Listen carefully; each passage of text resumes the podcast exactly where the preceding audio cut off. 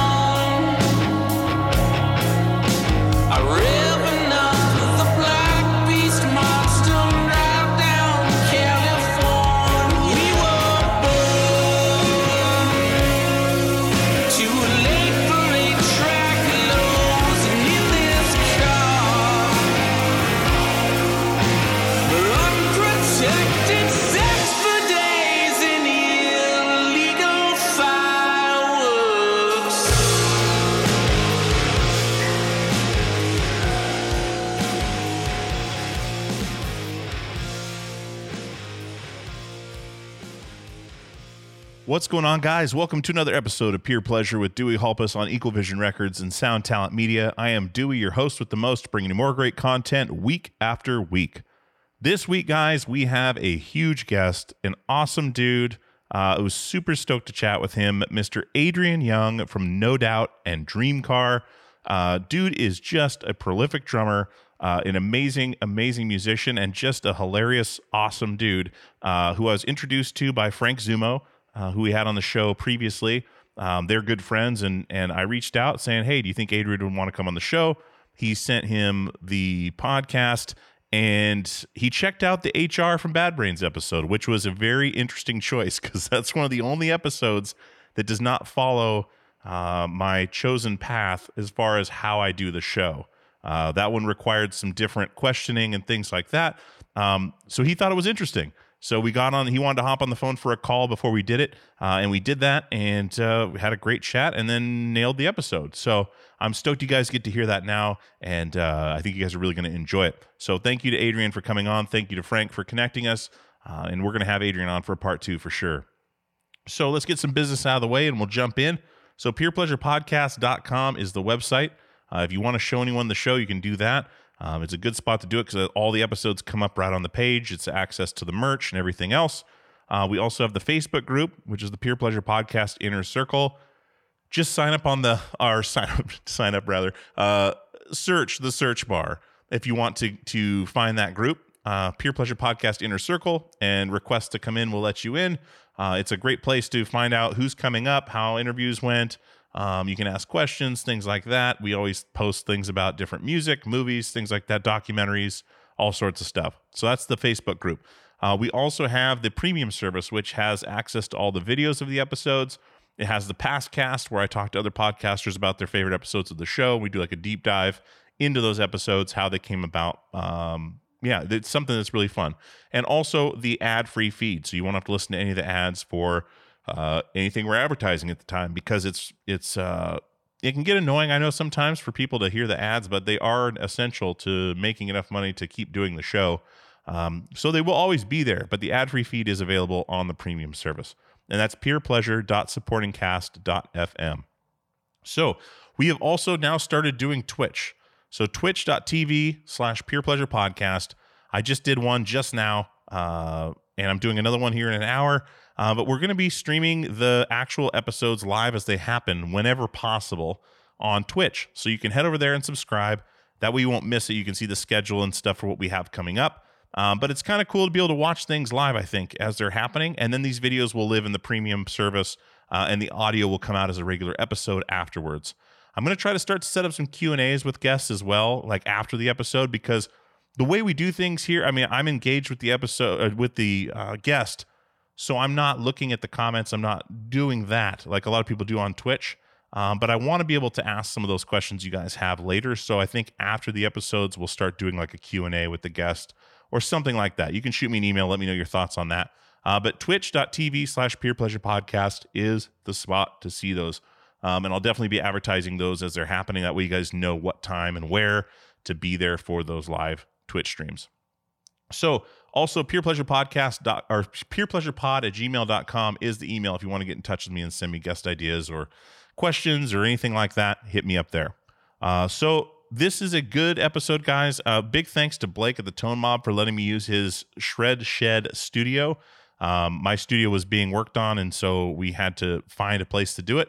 He hit me up and was like, hey, come on over. Did it there. It was awesome. We took up until the last second before time to do the interview to get fully set up, and uh, we were off and rolling. So uh, without further ado, let's get into this chat with Adrian Young from No Doubt.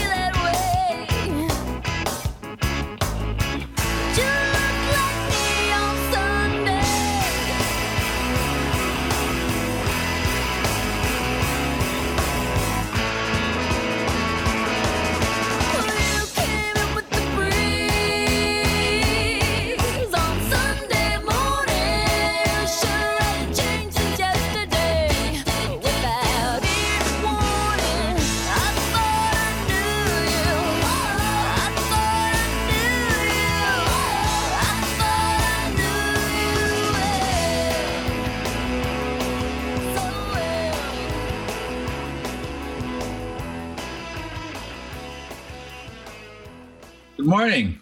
Good morning. Hey. How's it going?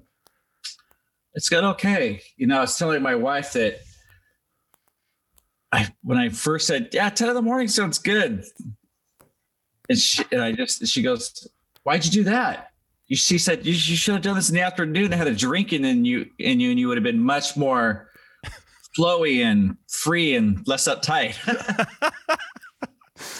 Yeah. Not bad, dude. Not bad. The morning's good. Um, is my level okay? Yeah, you sound great. You sound cool. Real good. We're uh, I'm actually using a guest, not a not a guest, but I'm a guest in this studio today because the, my normal studio is getting renovated during the week, so it's been weekends only for a couple weeks. So my buddy Blake has a he calls it the Shred Shed, and he's got a podcast called The Tone Mob.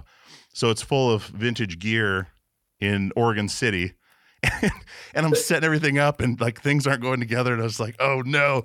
It's so like ten o'clock. Literally we plugged the mic in and got it, nailed it. Cause it's usually all set up, ready to go. Yeah. Uh, so yeah, we're going MacGyver style, but it's good.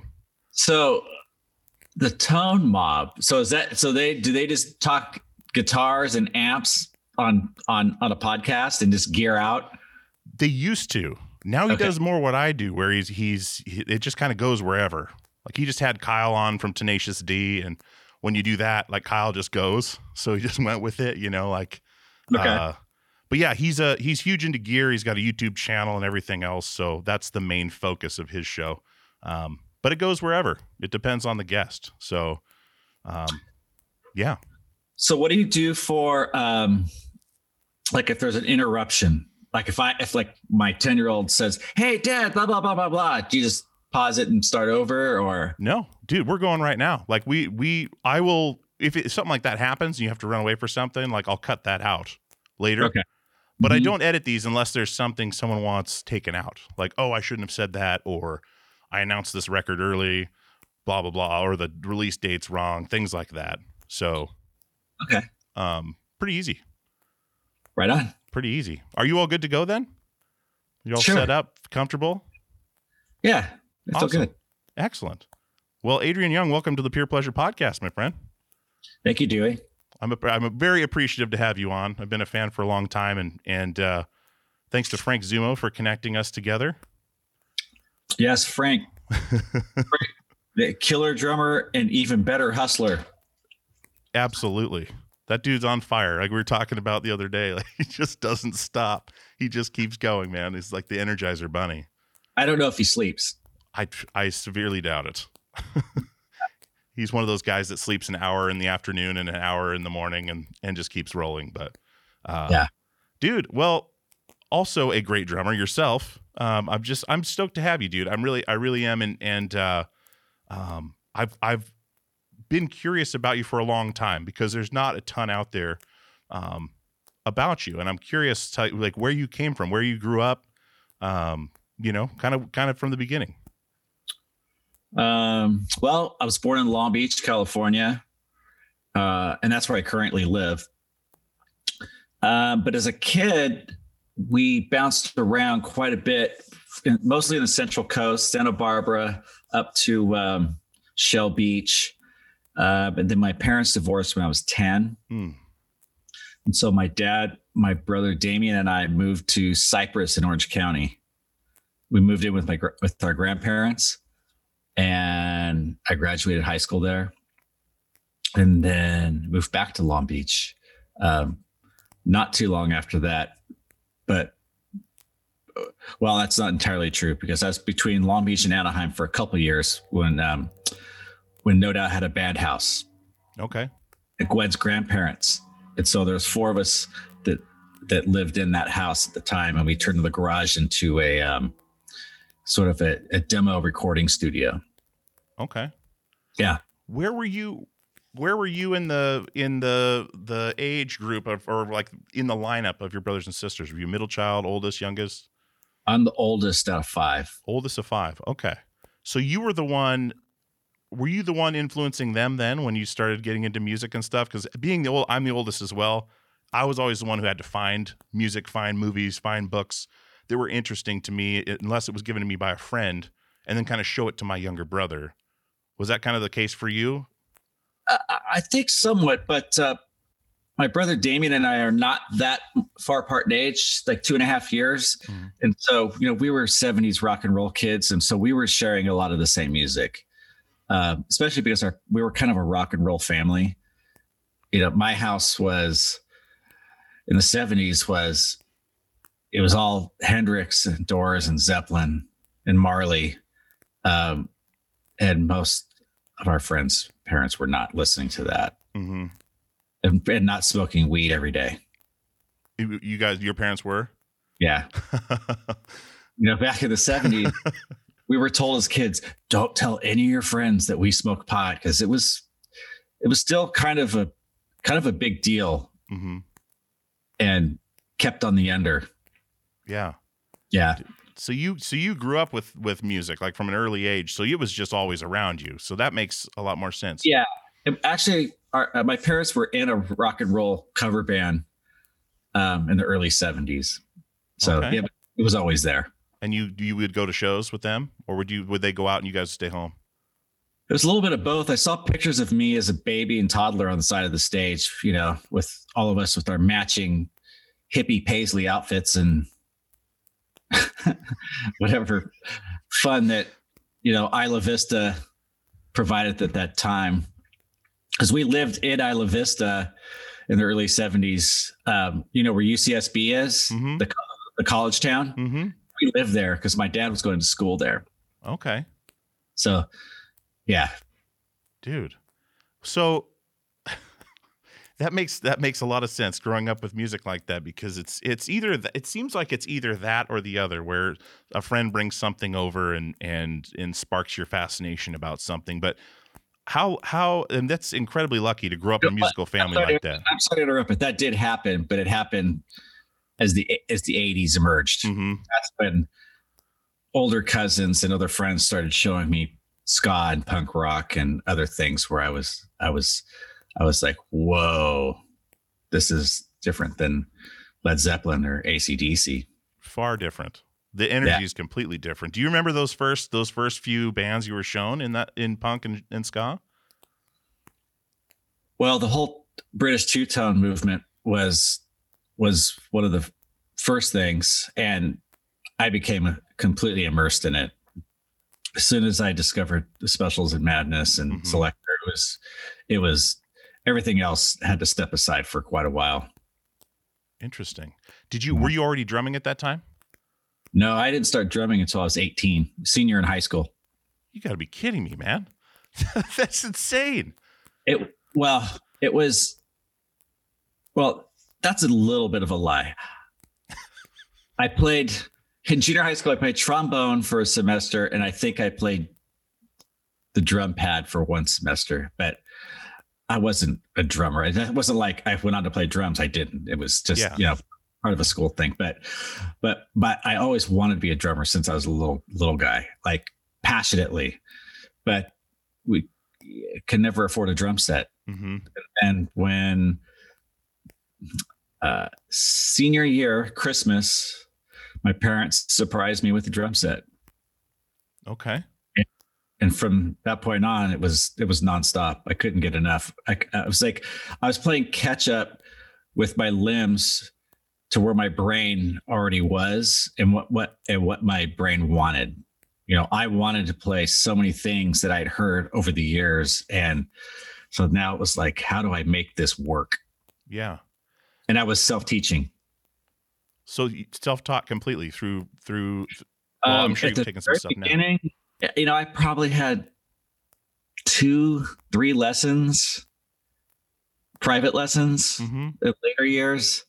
Um, and I, then I took, I took a college class in reading um, because I couldn't read anything. And I think my sticking patterns were all fucked up. They were, I, I was just kind of going on what I heard and I thought was going on mm-hmm. or what I was supposed to be doing.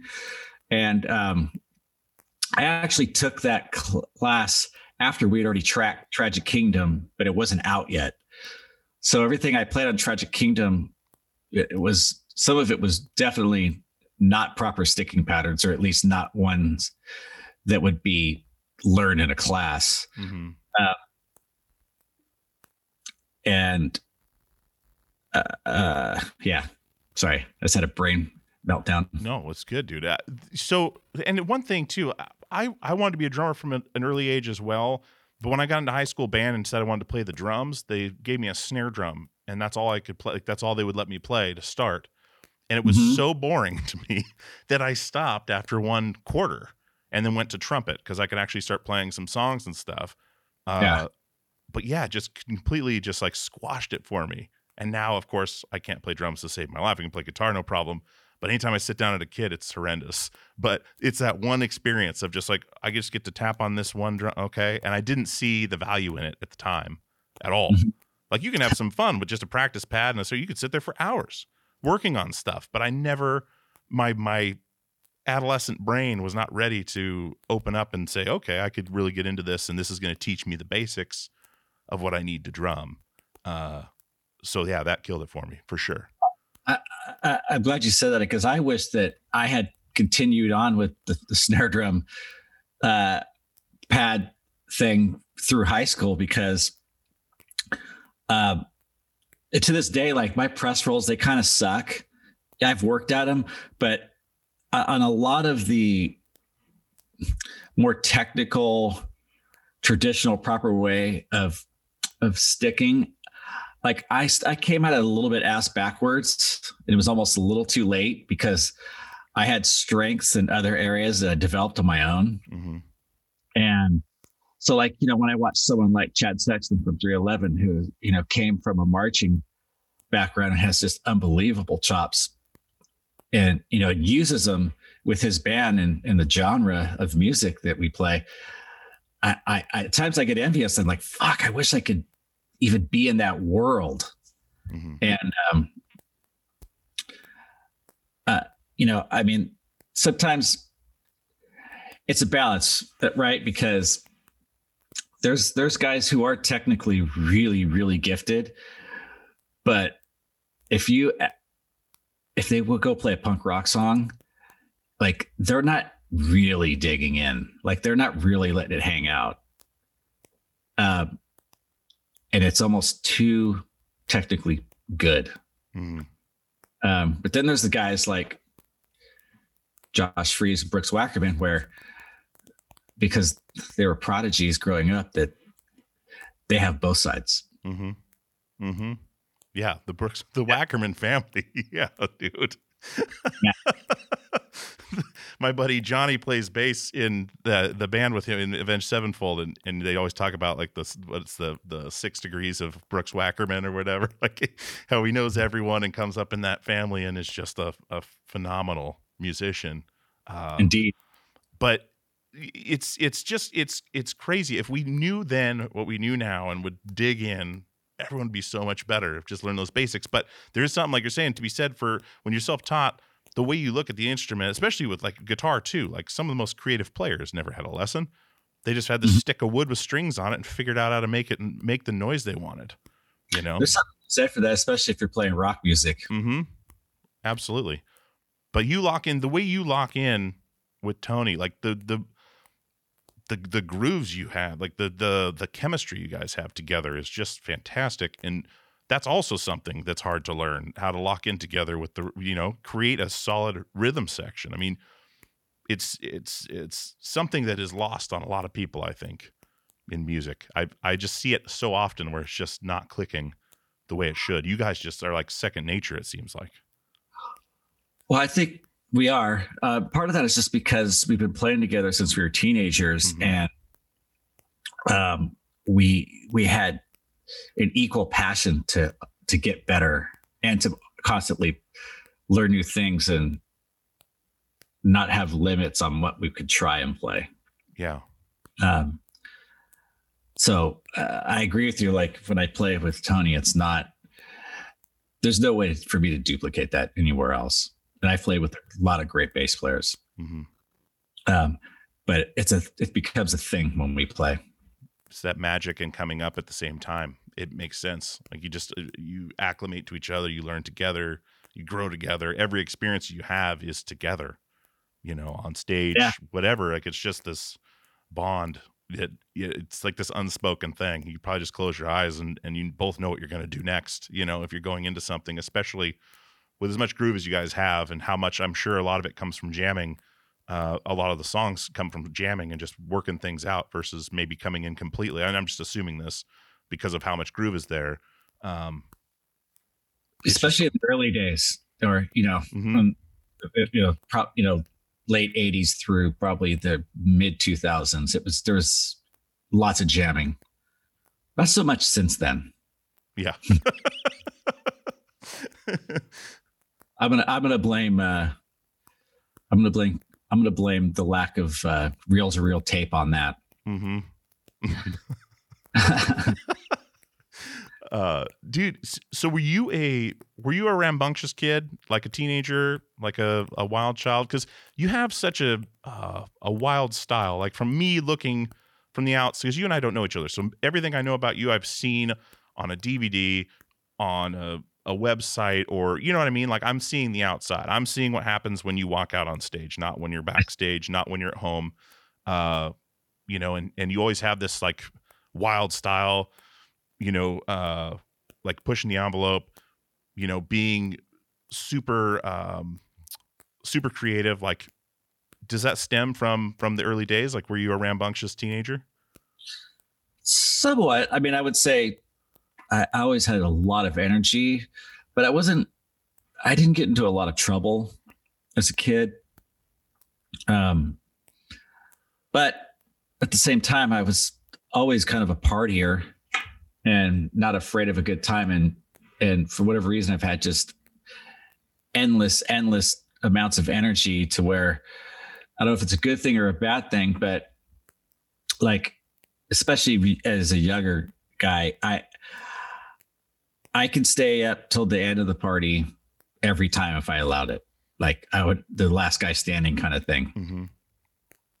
and get up in the morning and go for a run. That was, that was never hard for me to do. Um, but I think maybe more recent years, I've been accused of, whoa, you're so n- normal and weird when you get off, not weird when you get off stage and just mellow, which when people say I'm mellow, I, I, I, I it feels weird to hear that because I was never that way, but maybe middle age has brought that on. I, I, I'm not sure. This self-analyzing things thing can get a little confusing at times. Yeah. Wish my wife was here. She could tell you, she could say what I was and what I am more accurately. Yeah. I will see. It's, I think it's just, you're thinking about what you're going to say. You're thinking about, you know, it's not as impulsive as it is on stage, you know, like, you know where you're going on stage for the most part. I mean, you know what's coming next, you know what you need to do, you know, off stage. I, I wouldn't be surprised if someone's completely different, you know? Um, that's why I asked, because, you know, you see, you you seem engaged, I guess would be the word for it. Not mellow, not, you know, just engaged, like involved in into what's happening in front of you, which could make you seem mellow because you're focused. Yeah, you could call that tunnel vision at times. Sure. Mm-hmm. Um, the interesting thing about being a young adult and being a middle-aged adult is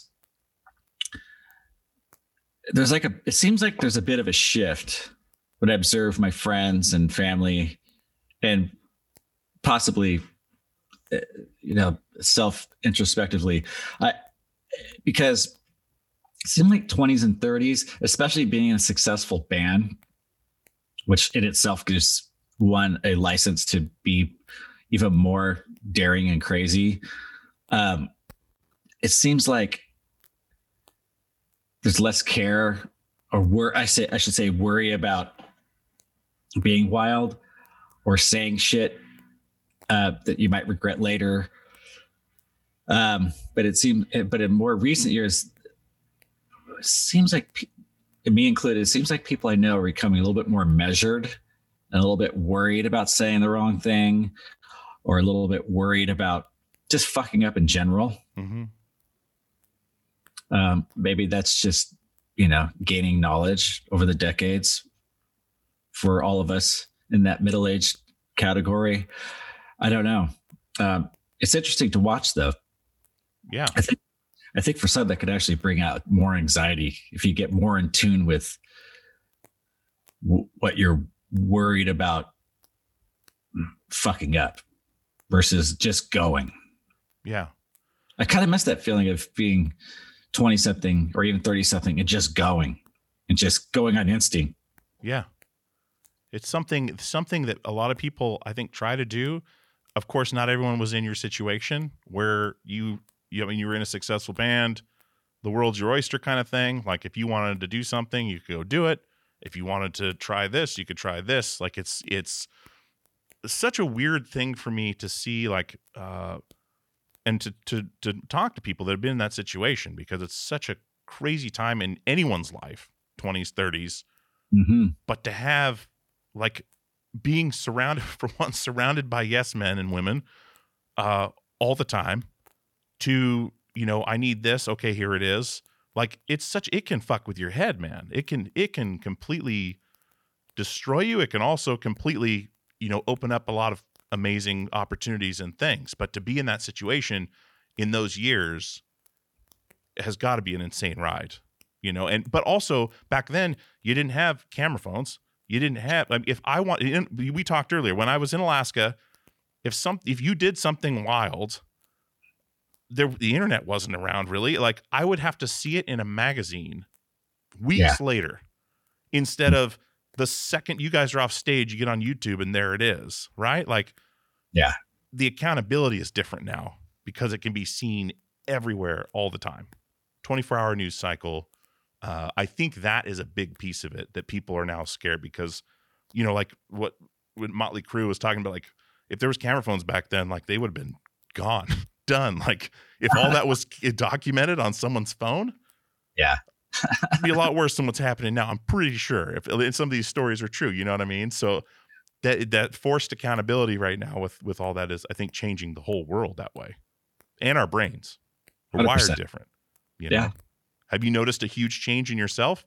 So not saying you're doing crazy, awful things, but when how you react to things now or how you go about things now differently. Uh, well, I think the timing has coincided with just getting a, a little older anyhow.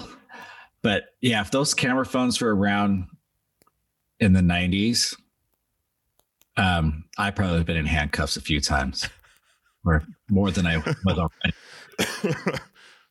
Because of, you know, public nudity, you know, weird antic type things mm-hmm. that um, it, it, it would it, it wouldn't have been pretty. I'm not talking about like Motley Crue not pretty, but it would have been not pretty in the No Doubt camp. Sure. Like I think if you get if you get, I and I'm I'm la- I don't know why I'm laughing at this. It's not funny, but like if. If you are taking a piss outside, like a parking garage or something, you got to go so bad. And we're guys, we can pee anywhere really easily, kind of discreetly. If you get caught with that and get a ticket for that, you in some places you have to register as a sex offender. Yeah, that makes because a lot of sense. Yeah. Not. Yeah. And so I do want to ask you about this, that, that you brought this up, the public nudity, because I don't know. You guys have only played Anchorage, Alaska probably once, right? Mm-hmm. Yeah. Do you remember the encore from that show by chance? No. Playing it completely naked. I, I, I don't.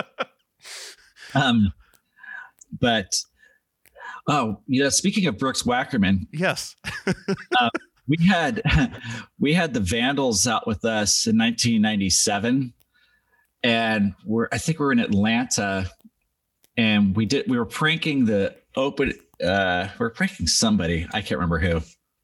And we went on a, on the stage during their set, Brooks and I, and I'm pretty much nude, wearing like a tape dick.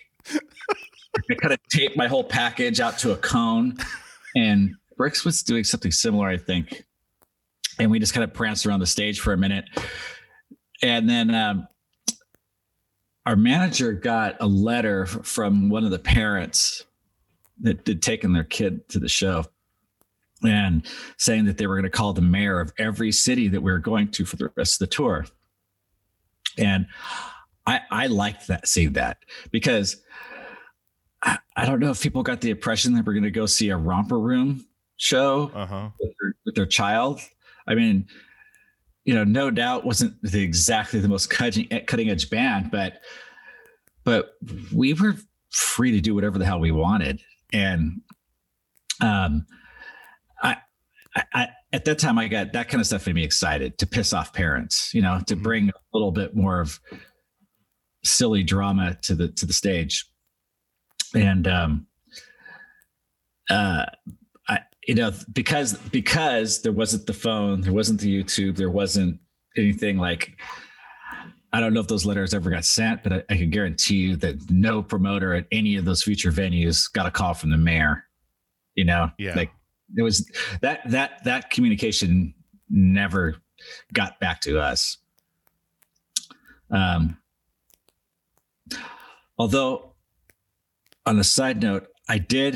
We were in New Orleans on that same tour, and the tour manager comes up behind me during the encore, and he says, "Hey, the cops are here to arrest you. Um, so here's some here's some clothes. Just duck down behind the drums when the lights go down, when you guys are done, throw these clothes on and start carrying gear out like a crew member, the hat." That's exactly what I did. It's exactly what I did. That's, a, that's incredible. Yeah. I yeah. love that. That's fantastic. What, what spawned, like what, what spawned that whole deal? Like, like you were always wearing crazy outfits and, and, like, I know like, of course, it's a huge show and, and everything else, but like, was there something specific? Like, did you just do it once, like on a whim, and then just kept doing it? Or was there something more behind it? And then what did the band think? Because none of them dress that like that, really. Like, I know. I think there are times they liked it, and I think there are probably times they're like, oh, fuck, you sick. Um, it wasn't really a the plan. It just kind of happened. It just developed. I, I, you know, when I was a teenager, I would go see like Fishbone, and I and I, and I, I saw Angelo, the singer.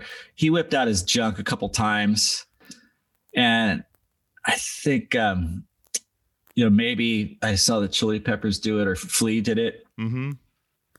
and Warren Fitzgerald from the Vandals did it quite a bit. And to me, I just thought that is so fucking awesome and liberating and not cool, but also I just, I just love the idea of it. And then I tried it once, and then I just kept going. Couldn't stop it.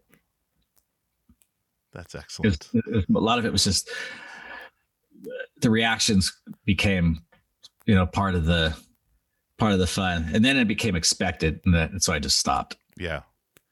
It's weird how that thing can become ex- like expected that way. You know, like uh, there's like uh, like David Yao from the Jesus Lizard, like pants coming off, like in the front row of the crowd, like laying on the crowd with his dick out, like all this stuff, like Alexis from this band Daughters, like just walking around, like pants almost to his knees, just like people getting, you know, uh, it's, it's weird. Like it's, it's people then start to expect it, you know? You stick a mic up your ass once on stage, people expect it every night after that.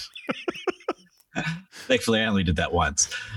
Um, well, yours was probably a shotgun mic. It was a little easier on the drums. um, there, there was one time I saw a photo, and I realized, oh my goodness, I my my shit shrivels up to like the size of a fucking four-year-old when I'm on stage. It's just like a little head. I thought, this is not good. So maybe that helped give me pause too. It's, think of it. It's like that scene in The Hangover or whatever. Like, what is that? A mushroom? And like they're just flicking it around, and then all of a sudden, uh, what's his name jumps out? Like, uh, I dude, I. It's like my gall, my balls go from fucking dragging on the ground to like just going, whoop, here we are, little nuggets in a head. People think you are in front of in front of a stadium of people. I love it. What so? And you're saying like you know, uh, you know, it's liberating and all these things. Like, did you? It seems like you had a pretty. And I'm and I'm just assuming from what we're talking about, but like, you didn't seem like you had a very repressed childhood where you couldn't be yourself. So it's just, it was just a continuation from that. Like you're, you know, you're talking about you're the last person standing at the party. Parents were, you know, pretty free going people back in the day, exposed to a lot of things. A lot of people can get into this realm when they're repressed their whole childhood, but it didn't seem like you were. So it seemed like maybe just a natural progression. That, that's correct. I, I wasn't reacting to my family. Not at all. Mm-hmm. No. It's interesting. It's interesting because it, it's it was always something I would notice. It was always there's always every picture I would see. I was just like, man, what is next? Like, what is next? Because it was hilarious. Because it was just like it was this. It was this just total freedom chaos. I loved it. It was a big part of uh, you know exposure for the band. I'm sure too, like getting a lot of attention. But um, dude, take me back. Take me back to the to the band house days. Like you were you were saying, it was it was Gwen's grandparents mm-hmm. that had the place. Like, and I and I say take me back there because like I don't think we realize what's going on, guys. This is Dewey from Pure Pleasure, and I want to tell you about our newest sponsor, DistroKid. DistroKid distributes your music across all online platforms. They are an amazing company. I've enjoyed working with them the last few weeks, and they're going to be with us for a while, and I really, really appreciate that. I love working with great companies, and DistroKid is one of them. Uh, they have an awesome thing they're doing right now called Splits. Now, if you're working, as most people are, online, doing collaborations with people from all over the country, all over the world, as easy as that is with the internet, Uh, you want to get those people paid when you put that music online, and Splits can do that. You can add an unlimited amount of collaborators to any track. You can change the splits at any time. You can add or remove collaborators at any time. You can see previous splits. And all your collaborators are going to have to do is sign up for a DistroKid membership, a DistroKid account, so they can get paid. And as always, DistroKid never takes a cut. You and your collaborators get one hundred percent of the earnings in total. A couple other awesome things that they do is they set up an official artist YouTube channel. Uh, you can use Spotify Canvas, synced lyrics, promo card to promote your release on social media, a mini video for your socials as well. There's just so many awesome things about using DistroKid. And like I said, I don't advertise things I don't use, haven't signed up for. I have signed up for this. It is a breeze, literally a breeze. And you can get going right away. So definitely check out DistroKid, and I want to give you thirty percent off your first year's DistroKid membership at any level. That is distrokid.com slash VIP slash PPP for Peer Pleasure Podcast. Once again, that is thirty percent off your first year's DistroKid membership at any level. distrokid.com slash VIP slash PPP. Go check out DistroKid right now, distrokid.com slash VIP slash PPP for thirty percent off. With the Lucky Land Slots, you can get lucky just about anywhere. This is your captain speaking. Uh, we've got clear runway and the weather's fine, but we're just going to circle up here a while and uh, get lucky. No, no, nothing like that. It's just these cash prizes add up quick. So I suggest you sit back, keep your tray table upright, and start getting lucky.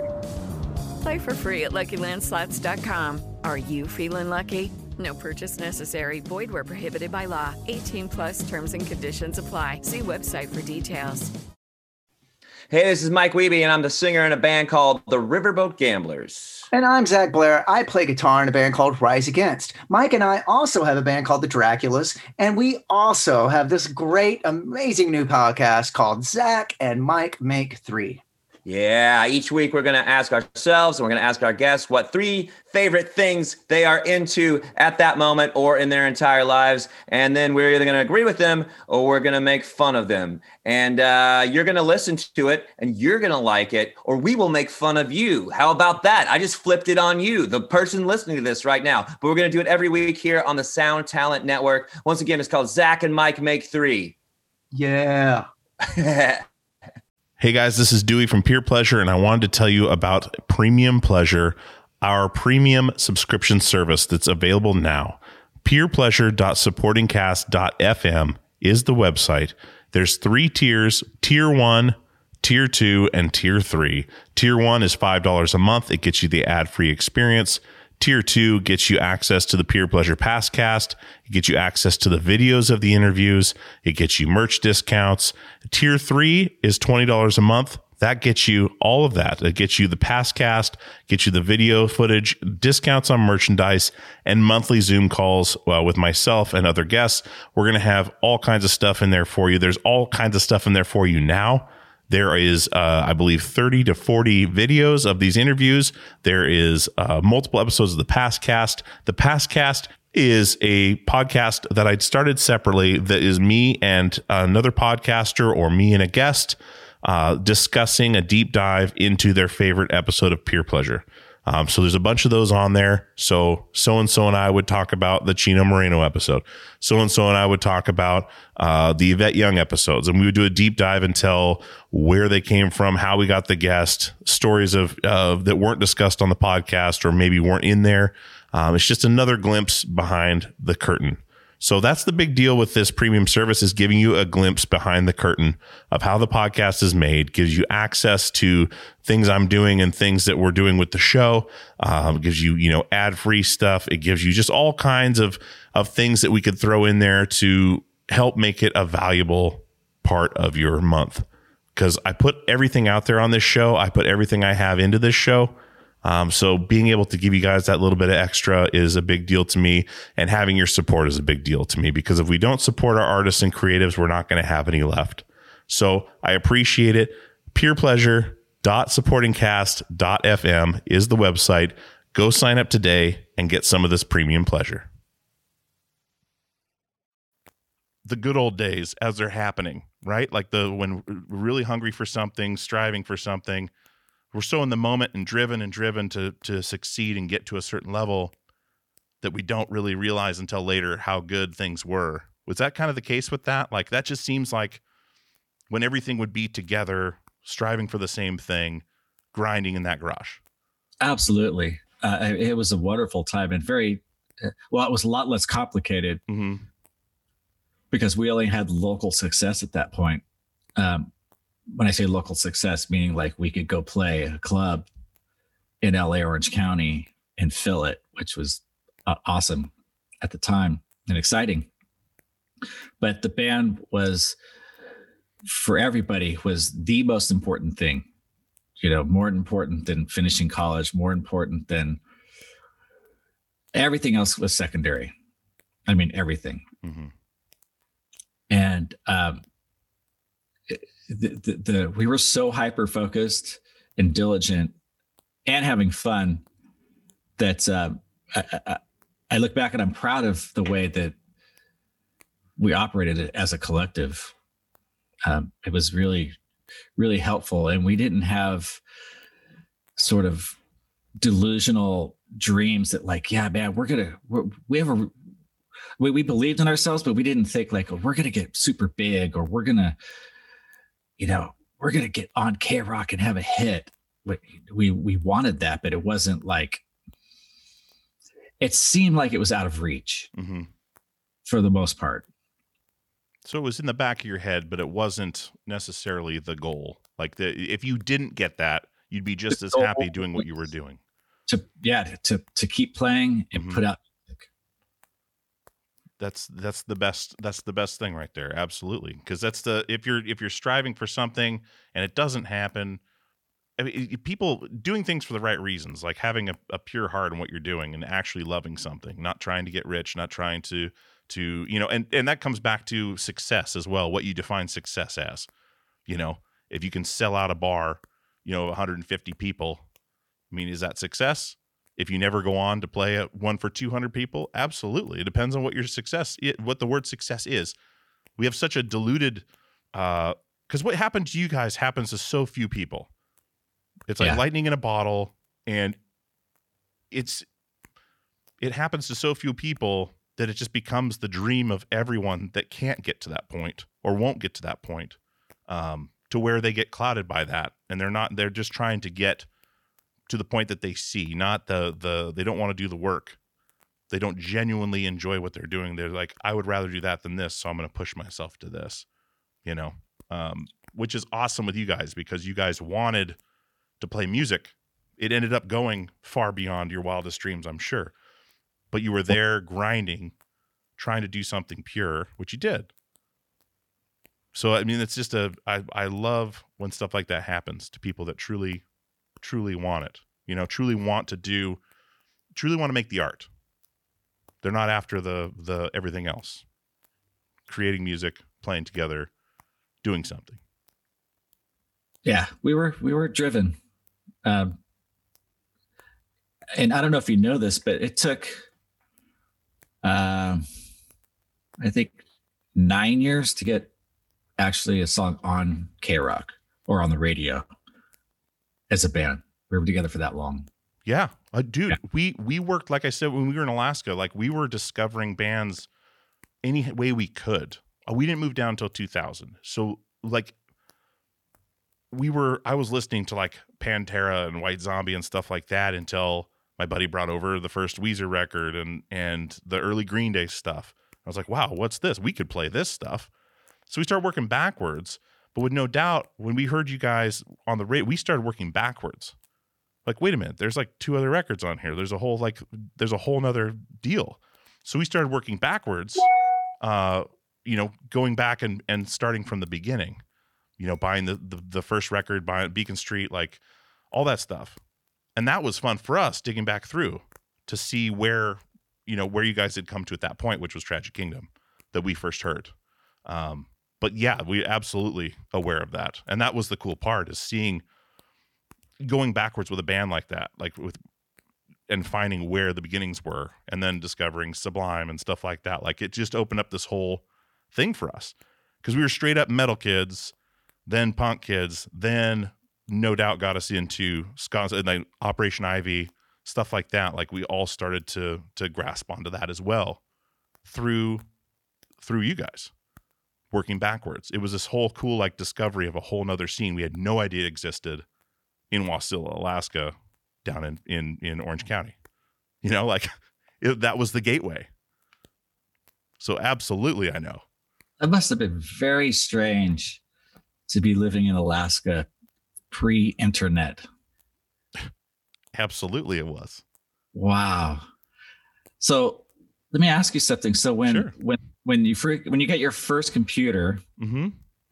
or your first email account, or you know a, a computer where you could get on the web, that must have been majorly groundbreaking. Being isolated like that. It it was. It was. We got our first computer in Peters, but this was before I moved to the mainland. It was on an island. I grew up on an island until I was eleven in Southeast Alaska. Wow. We got a computer that had it had the screen, and then underneath it there had a bunch of power buttons you had to turn on in sequence to get it to turn on. Like you turn on the monitor, then this, then this, let this warm up, then the screen would come up, and then you had to say, "Mom, get off the phone. I gotta try. I gotta. I gotta get online." So I had to unplug the thing, plug it in, wait for the ding, ding, ding, ding, and uh, hopefully no one calls because it would kick you off the internet. It was so archaic, but oh, for wow. me being a kid, it was like, you know, it was the the bee's knees. But oh, yeah. dude, it's like it's like being Lucy in the wardrobe going out to Narnia, right? Exactly. It's like, whoa, what is this? Dude, wow. yeah, it was absolutely uh, groundbreaking. And looking back on it now, it's hilarious how archaic it was. You know, uh, we were still doing mail order catalogs from like Lookout Records and and whatnot, and we would all buy. Uh, I don't know if you guys did this because we, we never had much money at all, and you guys were, you know, a, a starving band. We would buy, each of us would buy a different record, and then we would trade them with each other. So like if we were into a band and they had three records out, each of us would buy a separate record and we'd swap them around because we couldn't afford to buy all of them. So we got oh. way more at once. That's amazing. Did you guys do that? No. Okay. But, but I mean, I got to mention living on an island, it's a tight community.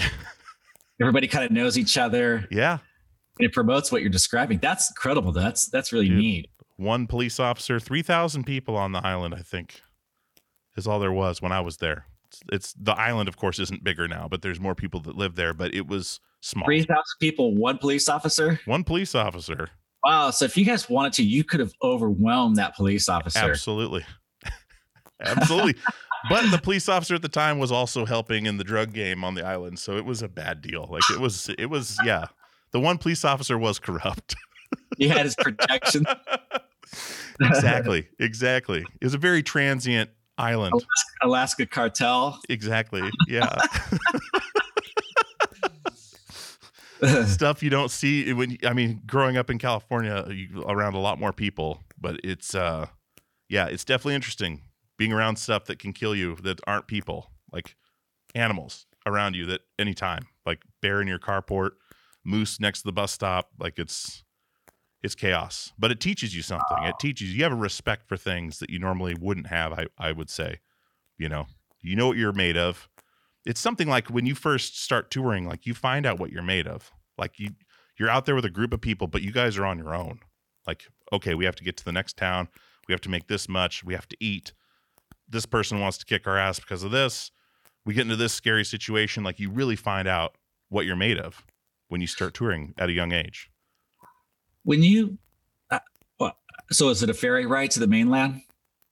Yeah. I, how, how or a plane flight.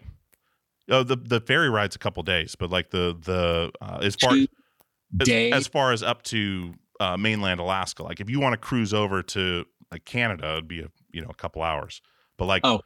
if you want to go up to like Anchorage, it takes, a, it takes a while, day and a half, okay. something like that on a ferry. Plane so rides if you quick. To go to Anchorage, you would just normally ferry and then drive and ferry to Alaska and drive down.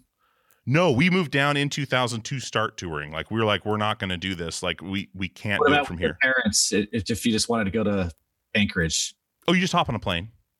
Oh, okay. Yeah, there's like two, I think two or three flights a day that go through the island, uh, Alaska Airlines, and it's it's the yeah. full on size plane. Like it's wow. they, they, it flies you to Seattle, it flies you to wherever. Okay. Um. Hmm.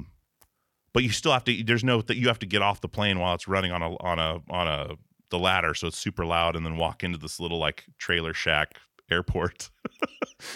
Okay. But it's the real uh, deal as far as the plane goes. So I, I have another question for you. Sure. Uh, so, so do you know where Avalon is outside of Long Beach here? No. There's a, there's an island. It's twenty-six miles off the coast of Long Beach. Mm-hmm. And it's a town called Avalon. It's the, uh, the, uh, the island's called Catalina. The town oh, is. Uh, yeah, I know where that is. Yeah. It's, it's pretty small. And, you know, when I talked to, I've talked to some teenagers there before who have stayed and some who had left, and they were young adults. And they described it as being kind of like, not in a prison, but in a situation that's, it's so small, and everybody's into, into each other's shit so much, and everybody knows what's going on. There's a lot of drug problems and just kind of small community drama. And some of them could not wait to get out. Mm-hmm. Is there, is that, is that a similar thing to what it was like on your island, where there's a, more drug use in a tight knit kind of, everybody knows everybody's drama type of situation? It was sort of, I moved off that island when I was eleven. So yeah. I would see my parents talking about things like that. And I would just go out on my bike. We'd go out on the boat, catch fish for dinner. Like, so we always got to kind of get away. Like the island is, you know, an island. It's as big as it's going to get. But when you have a little skiff you can get in and drive out, you know, wherever, you know, go out and catch fish a couple miles out, you can kind of expand out a little bit. So maybe mentally for me, it felt more like there was more freedom. But Uh, my parents definitely felt that because of all the corruption and, um, you know, trying to keep work going with all this stuff going on. Uh, you know, don't say this, don't show this person this, don't tell this person we have this. Like, it was always weird like that, um, because everyone's in everyone's shit. And, mm. uh, but when we got to the mainland, all that changed. It was still isolated because it's Alaska. I mean, your town is small. The state is so enormous, you could just keep going in one direction for endless amounts of time into nowhere. So you'd almost be safer just staying where you are. So it almost encapsulates yourself that way. It's pretty mm-hmm. interesting. Um, but yeah, it's it's definitely when something, when you're, you know, in, you're in Long Beach, you can cruise over to another town if you want. In on the island, you have to actually physically do something, like get in a boat, get on a plane, if you want to go to somewhere else. So it's it's super weird. Yeah, I would but, imagine. But um, yeah, it's it's definitely it's definitely something. I wanted to get out of Alaska to tour and and see the world, uh, but now I just want to go back really bad because I miss it, because there's a lot there that I liked, um, that as an adult now I think I would appreciate more. Um, but yeah, pretty much everyone there once they hit eighteen wants to leave, but then they all end up, either they don't end up staying, they end up coming back later, for sure. Wow. So. And you have kids? Oh yeah, I've got three kids. You do as well, right? Yeah.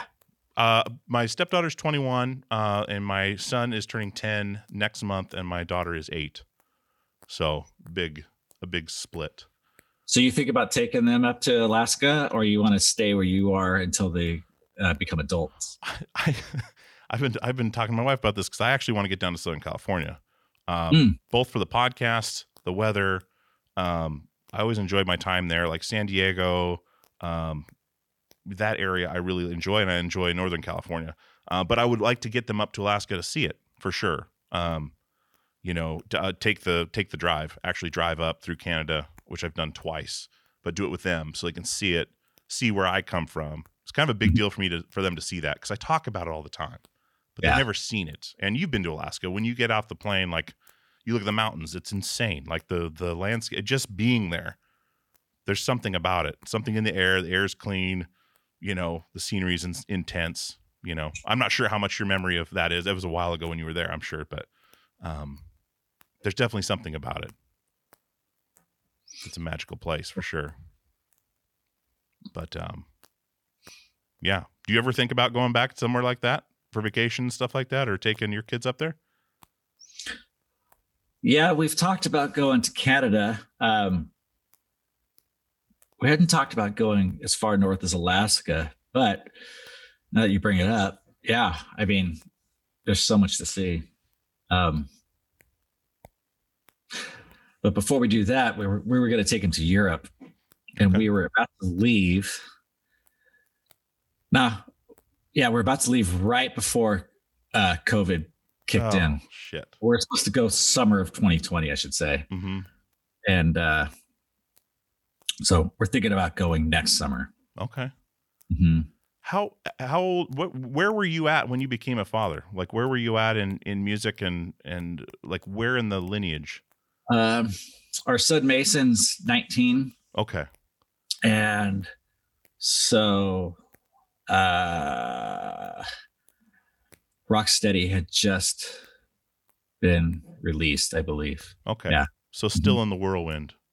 Oh yeah. Big time. Dude. How, tell me about that. Because, well, becoming a father for one, how was that for you? Because I, mine was, was interesting as uh, like, you have all these moments you want to have, like you think it's going to be one way. And when it's not, like, it's, it's weird. Like we had like traumatic emergency births that kind of killed any moment of like, here's your child. Like it was like, okay, we got to take him to this N I C U, uh, put him in the pizza box, all these, co- like, oh, say hi to him real quick. Okay. And we're gone. For, for you, like becoming a father for the first time, was it, was it what you thought it would be? Like, as far as, you know, people build up that moment. Did you have that moment or were you like touring? Like what was going on? It was a little bit of both. I, I mean, I didn't have an, any expectations of what it was going to be like in, in the sense of the daily routine or how to how to um, operate with a newborn. But mm-hmm. um,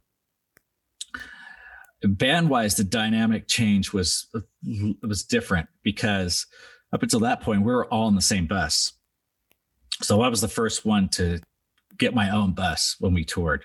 Because my my wife and, and Mason, our baby, were they were traveling with us most places in the world, and I insisted on it, mm-hmm. and I, I I got almost psychotic about it to where I thought if I if I can't have my wife and son with me most of the time, I might have to stop doing the band. Which wow. looking back on it now is it, it sounds absurd, uh, but I had I had those thoughts. It was really intense. Where why why were you do you think you were feeling that way? Was it like what what was causing that? That seems I mean it does it's not outlandish. I don't I don't know. I mean I was just I'm such an all-in parent mm-hmm. that um I honestly, I'm a loss for words because when I, I think it's, it sounds, it sounds ridiculous because both are very doable. Um, and I, I, sometimes I'd see other bands and I, and, and when I didn't see that they had their kids around much, I just thought, how's that even possible? How are they doing that? I know for some bands, they, it, it, it's, it's, they can't afford it, but I'm talking about successful bands that can, that yeah. can do it. Um, but part of that I think is, you know, sometimes uh, the dynamics in each band are different.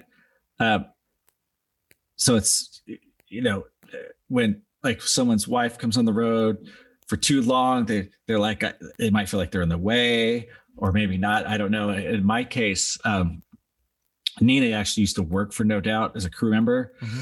That's how we met. So she knew the road better than I did. Uh, so her being on tour wasn't like, okay, what is this world like? I don't know where to go or how to be. And mm-hmm. so um, that that was, there was no transition on that part. Okay. But you were um, the first one to get your own bus, bring them out. And I mean, what was that dynamic like for you with, with the, the baby? Like, were you protective? You know, because you grew up, you know, kind of parents were pro- pretty honest with you about what they do, you know, and, and, and about what, you know, they weren't hiding things from you. Uh, and of course, it's a newborn, but like, were you really, sh- like, really careful to not expend? And of course, I don't know how long uh, Mason was on tour with you for. Like, as he gets older, where you kind of shelter what's going on. It's not like you guys were like a major partying band, you know. It's not the like Motley Crue again, but like, you know, being on the road is an is an interesting place for sure for people that aren't used to it, especially being a child. Um, did you find yourself like sheltering him from stuff like that, or like just kind of sticking in the bus most of the time?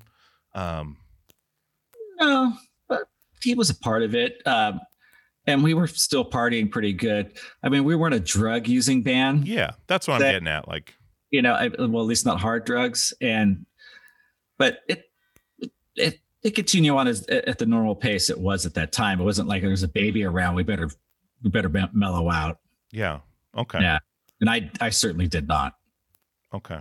Cause I know there's been times like, like with the Portugal guys where, where John brought his daughter out on tour, they'd come back from the stage and there'd be someone they didn't know on the bus. Like someone just snuck on the bus, just wanting to meet the band. Like, we have a kid sleeping in here with their mom. Like, we can't have this okay, stuff happen. Like crazy that's shit. Yeah. That's yeah, exactly. That sounds like a ship that needed to be tightened up a little bit. Yeah.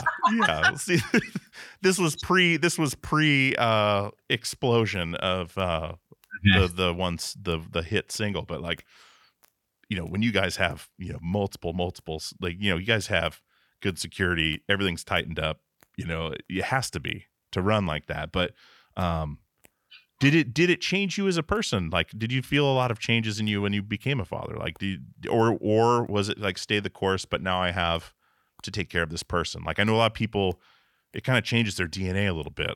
Like their focus changes, the way they do things changes, um, with that addition. Did you feel that with you? If it did, it wasn't immediate. Mm-hmm. Uh, perhaps it did gradually later on, but well, as you know, with, with kids, it, it's all about their age too. It's, yeah. Their age is dependent thing. So, you know, when you have a baby, um, you can kind of, especially if you have your wife with you, you can mm-hmm. operate. And we had some help as well. So you, uh, for me as a musician, a traveling musician, I could kind of operate the same. Mm-hmm. Um, but then when your kid becomes a walking, talking human, I think that's, that's almost a bigger change. Yeah. It's a, mm-hmm. an incredible change. Mm-hmm. The things they can do, the things they can get into, the things they say, the, how fast they learn. Like it's, it's absolutely ridiculous. Yeah. And something our parents went through as well in much different time. But, uh, so, I mean, that's, that's crazy enough going through, like, it just seems, uh, it could go so many different ways with touring with kids, but at that point, things still in full swing, you're in the machine. Uh, that's a whole nother conversation, just being in that, in that machine of being in a band that size with things firing on all cylinders. Um, but you know, when you, so things, you guys did amazing things with No Doubt, like all sorts of just amazing experiences, I'm sure.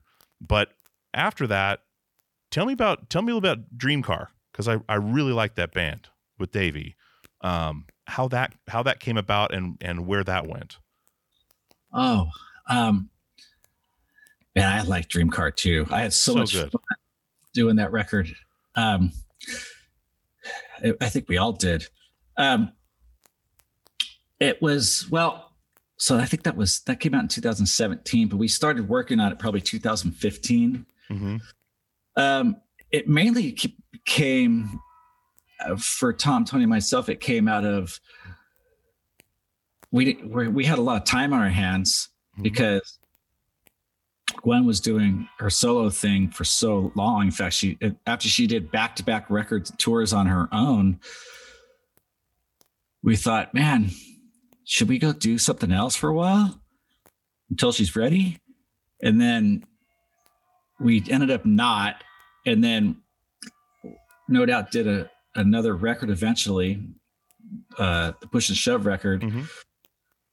And we didn't really get a chance to tour that.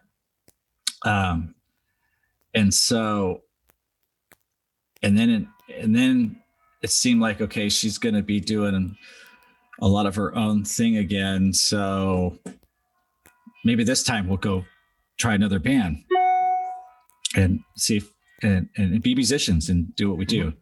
So uh, Tony had known Davey uh, because they kind of ran in a few of the same circles and vegan restaurants in Los Angeles. And um, so we met with Davey and we said, hey, if we, you want to try a few songs and see how it works. And so he said, yeah, we sent him a few demos. He sent back a couple of vocal ideas. And we thought, wow, this is interesting. Let's get into a studio and, and demo like four songs and see how it goes. And we did it. And it was really fun. We liked the way it sounded. We liked the way it felt. Mm-hmm. And I thought, okay, let's go do this. And we rented a space out in downtown L A for the summer. I forgot what year it was, probably two thousand fifteen or sixteen. Uh, and demoed a bunch more songs. Eventually got signed to Columbia. And we're, you know, super excited to put this record out. But one of the challenges we had was uh, because Davies and A F I, mm-hmm. Um, and they were putting a record out around the same time. And we were trying to stagger those two records coming out at the same time, as well as, as well as playing live and promoting. And that, that was quite a challenge, I have to say. Um, but with that being said, I love the times we did play live, and I love making that record. Really proud of it. Dude, you should be. It's a fantastic record. I, I, when that came out, I was like, "Are you kidding me? This is rad!" Like, I saw the lineup, of course, of you guys, and then Davey, and I was like, "Did you guys, you guys?" So, the, A F I was around Bay Area. You did you guys ever play shows with A F I in the early early days?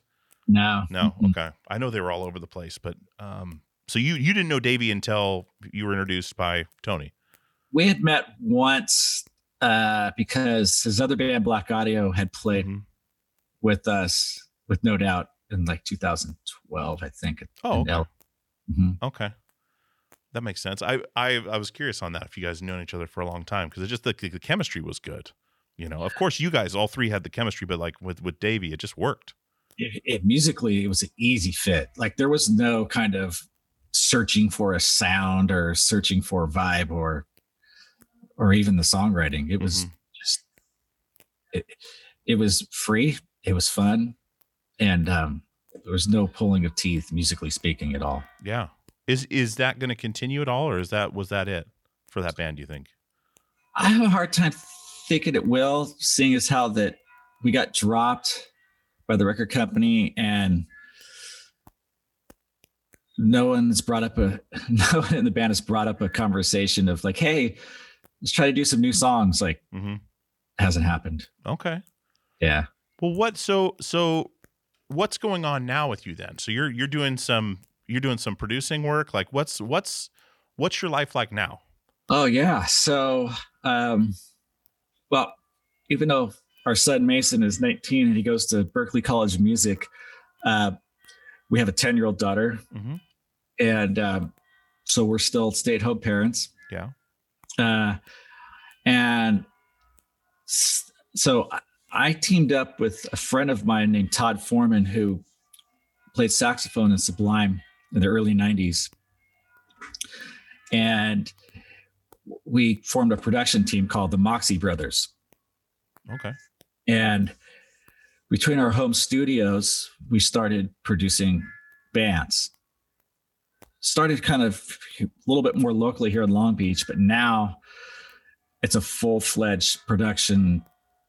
Everything from producing, mixing, co-writing. Sometimes we play on these records that we're producing if if, if it's needed.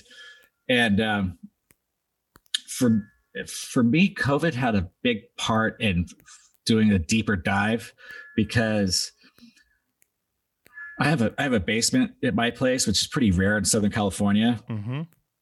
and that's where I would rehearse my drums. But then I turned it into what was kind of a recording studio to a full-blown recording studio,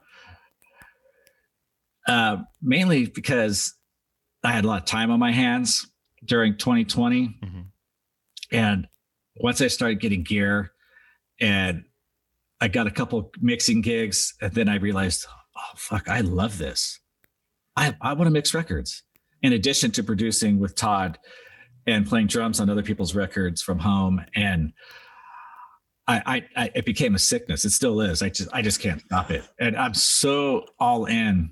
It's that tunnel vision thing that we were referring to earlier. It's like, yeah. Yep, once I'm in, I'm in. And now it's like, without any pre-planning, becoming an engineer and uh, having a, a production partner, uh, was not something four or five years ago that I was planning on doing when things started to mellow out. Mm-hmm.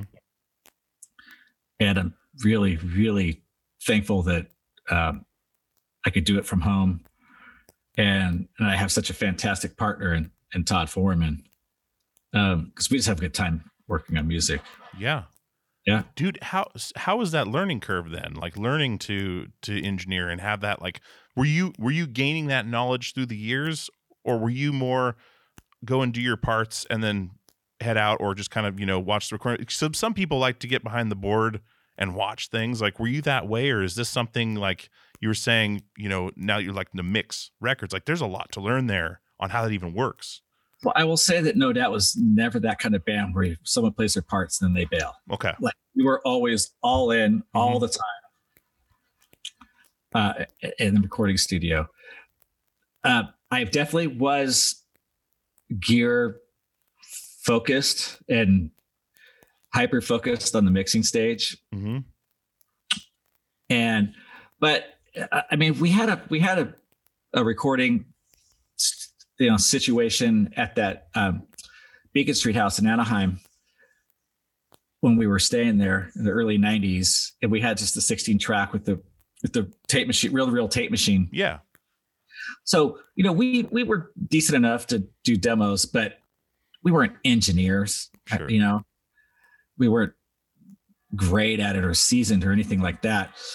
But you know, being around for mixing and recording so many records and paying attention, it's one of those things where, like, after a couple of decades, your ears are, they, you know what things are supposed to do. Mm-hmm.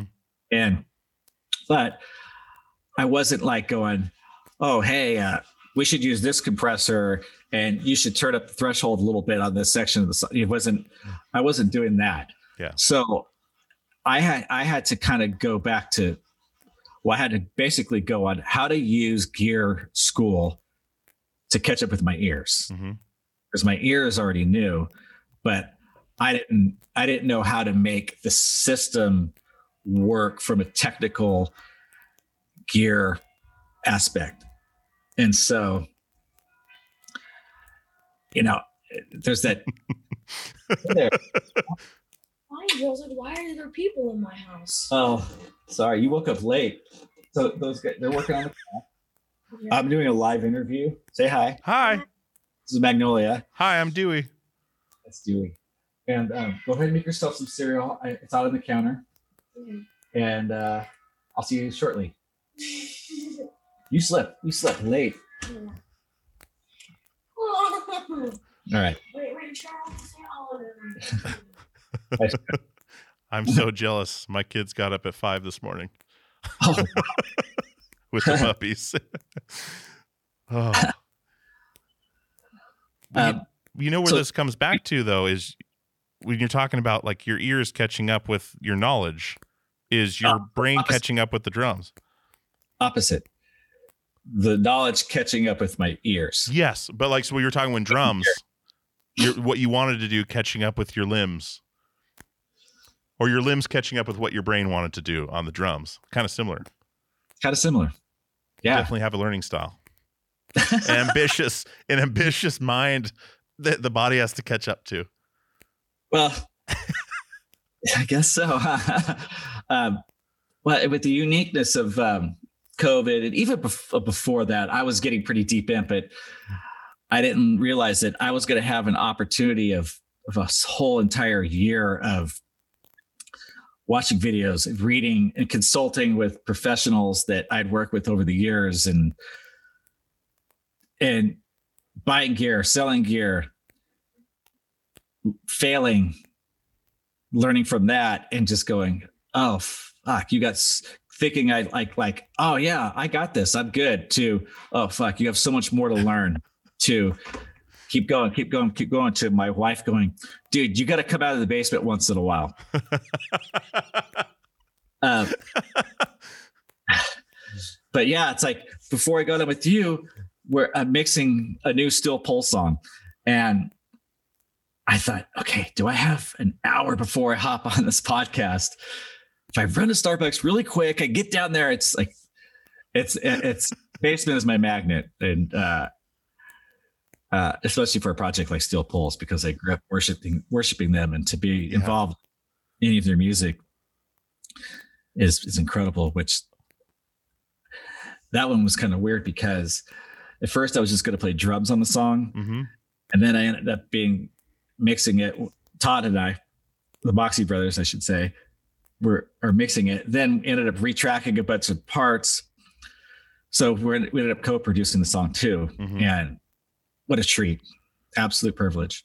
Dude, you got the fire now. You got the fire back. You got something. Your whole oh. demeanor changed when you started talking about that. Like, I love when this happens, especially with Zoom, because I can see it happen. Normally I can hear it in the voice, but your whole demeanor changed with excitement when you talked, when you talk about this. And I've, I've seen on that video I was talking to you about when we talked on the phone the other day that Frank put up on YouTube, where him and this Australian dude just show up at your house, and you're at your like man cave bar area or whatever. And, oh, let's move this couch and go down to the basement.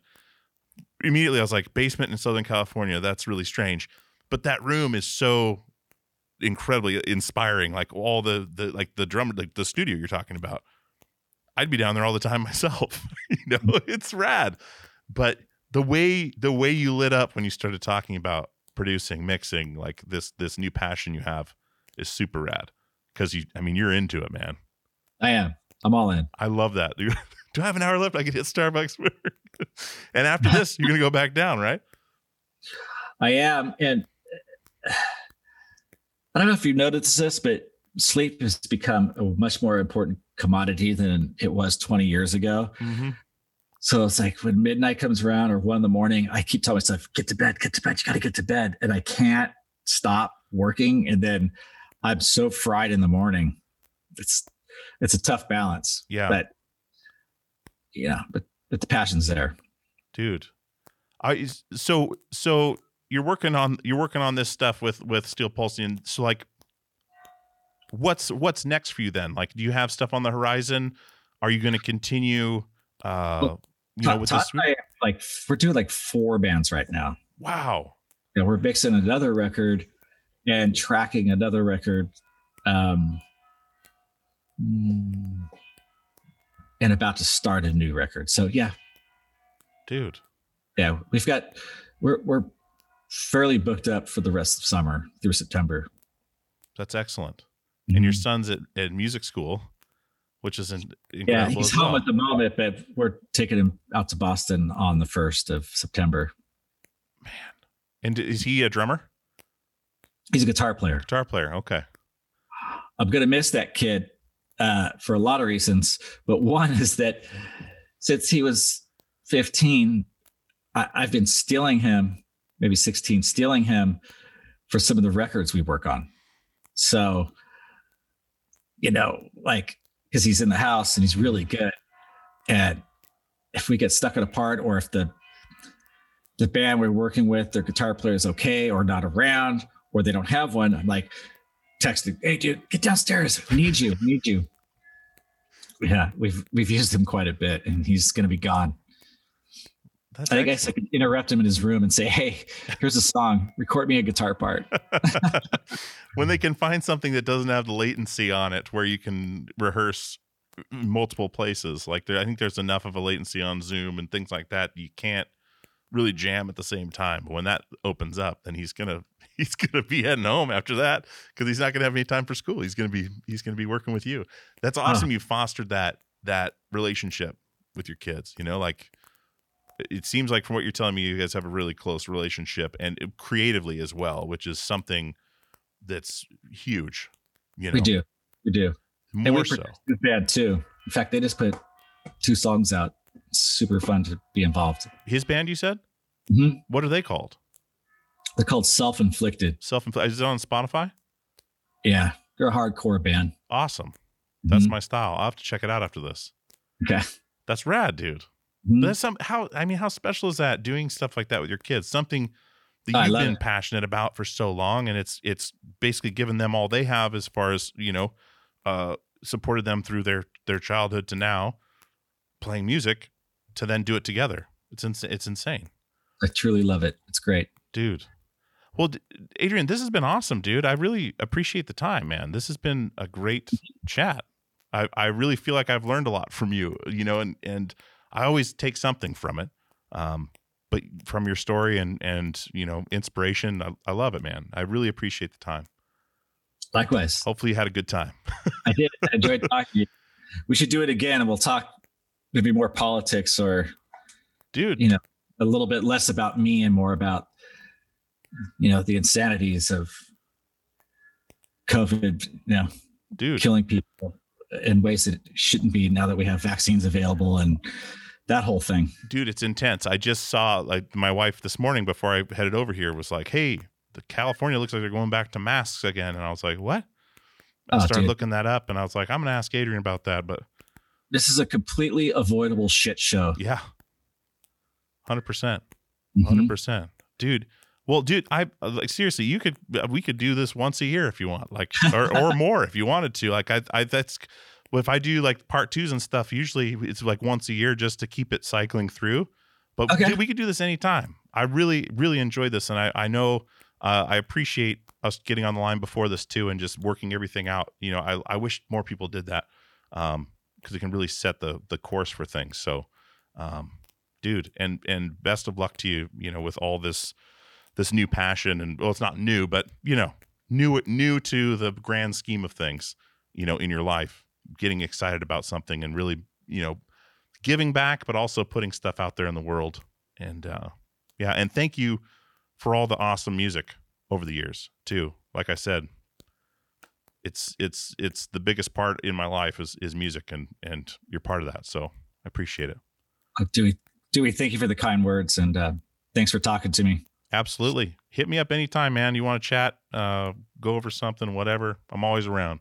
Um, but yeah, we'll do this again for sure. Okay. All right, brother. Have a good day. You too. We'll see you later. Bye-bye. Bye.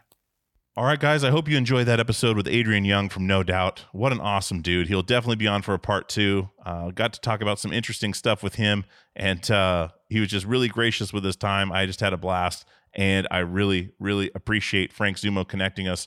And uh, if you have not checked out the Frank Zumo episode, that episode did really well. Uh, I'd be surprised if you haven't, but if you haven't, go back and listen to that. He is an amazing, amazing drummer for Sum forty-one.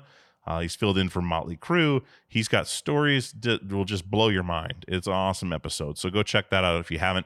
Go join the Facebook group, uh, Pure Pleasure Podcast Inner Circle. Go join the Twitch if you want to catch our live Twitch episodes where we're having guests on. Just like a normal, it's the normal podcast. It's just you get to watch the video as it's happening. Uh, you can jump in the chat if you want. We don't always look at that because it's just not what we do. Um, but you're welcome to do that. I just want to be able to make the show available to a whole new audience and people that want to look at it that way. And and uh, we'll always strive to do that. Uh, but that's twitch.tv slash Pure Pleasure Podcast. Go sign up, uh, subscribe. And that way we can get this thing to affiliate. And then you guys can start subscribing to the channel, getting the videos and things like that. Um, then we do like the regular nights of Twitch, things like that. It's, it's going to be evolving. We just started, but we've got a few under our belt and they're going really well. So uh, thank you guys for being so receptive to trying new things with the show. Thank you for coming back week after week. Thank you for signing up for the premium service, pure pleasure dot supporting cast dot f m, to get all the videos, the past casts, and the ad-free feed. That has been helping keep the show going, um, as well as the advertisers that have been on the show as well. So uh, I am just rambling here, guys. I'm in between two different episodes we're doing on Twitch today. So I am going to get back to getting those going. Uh, I'm glad you listened to this episode. I hope you enjoyed it. Uh, big thanks to Adrian Young for coming on. I've been listening to him forever. Uh, it was a great, great honor to have him. So thank you guys for coming back week after week. I love you all, each and every one of you very much. I say it every week and I mean it every week. Tell a friend, rate, review, and subscribe. And as always, we'll see you on the radio.